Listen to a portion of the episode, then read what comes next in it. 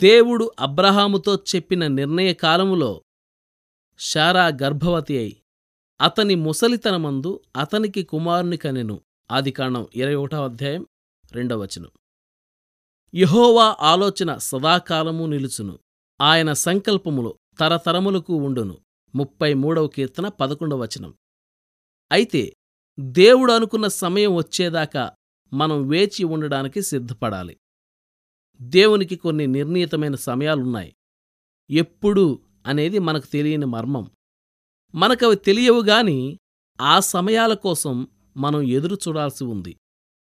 అబ్రహాము హారాన్లో కాపురమున్నప్పుడే దేవుడు ఆయనతో మరో ముప్పై ఏళ్ళకు నీకు కొడుకు పుడతాడని చెప్పినట్టయితే అబ్రహాము అంతకాలం కనిపెట్టాలి గాబోలు అనుకుని నిరుత్సాహపడేవాడే.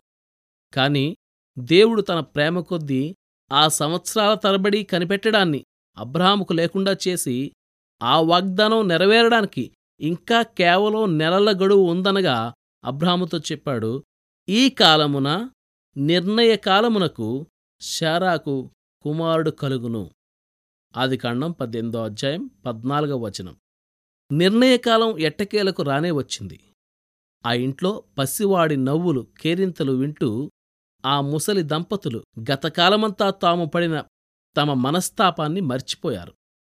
కళ్ళు కాయలు కాసేలా కనిపెట్టే క్రైస్తవుడా నిరుత్సాహపడకు.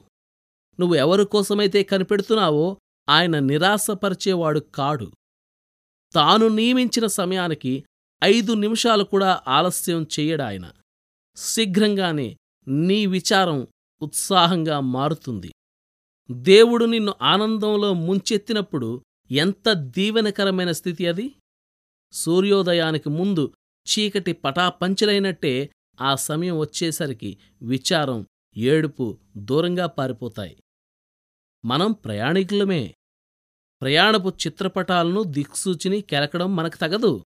సర్వం తెలిసిన మన పైలట్ ఆ వ్యవహారమంతా చూసుకుంటాడు. కొన్ని పనులు ఒక్కరోజులో అయిపోవు. సూర్యాస్తమయ సమయంలో ఆకాశంలో సాక్షాత్కరించే వింతరంగులు ఒక్క క్షణంలో తయారయ్యేవి కావు. ఓ శుభదినాన బండరాళ్ళు చదును అవుతాయి. ఏ రోజది? ఎవరికి తెలుసు?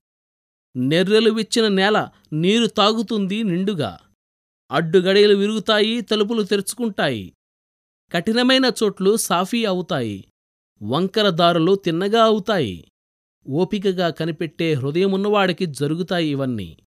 దేవుడు నిర్ణయించిన ఘడియల్లో అది రేపో మాపో ఎవరికి తెలుసు? తెలిసిందల్లా తప్పక జరుగుతాయని.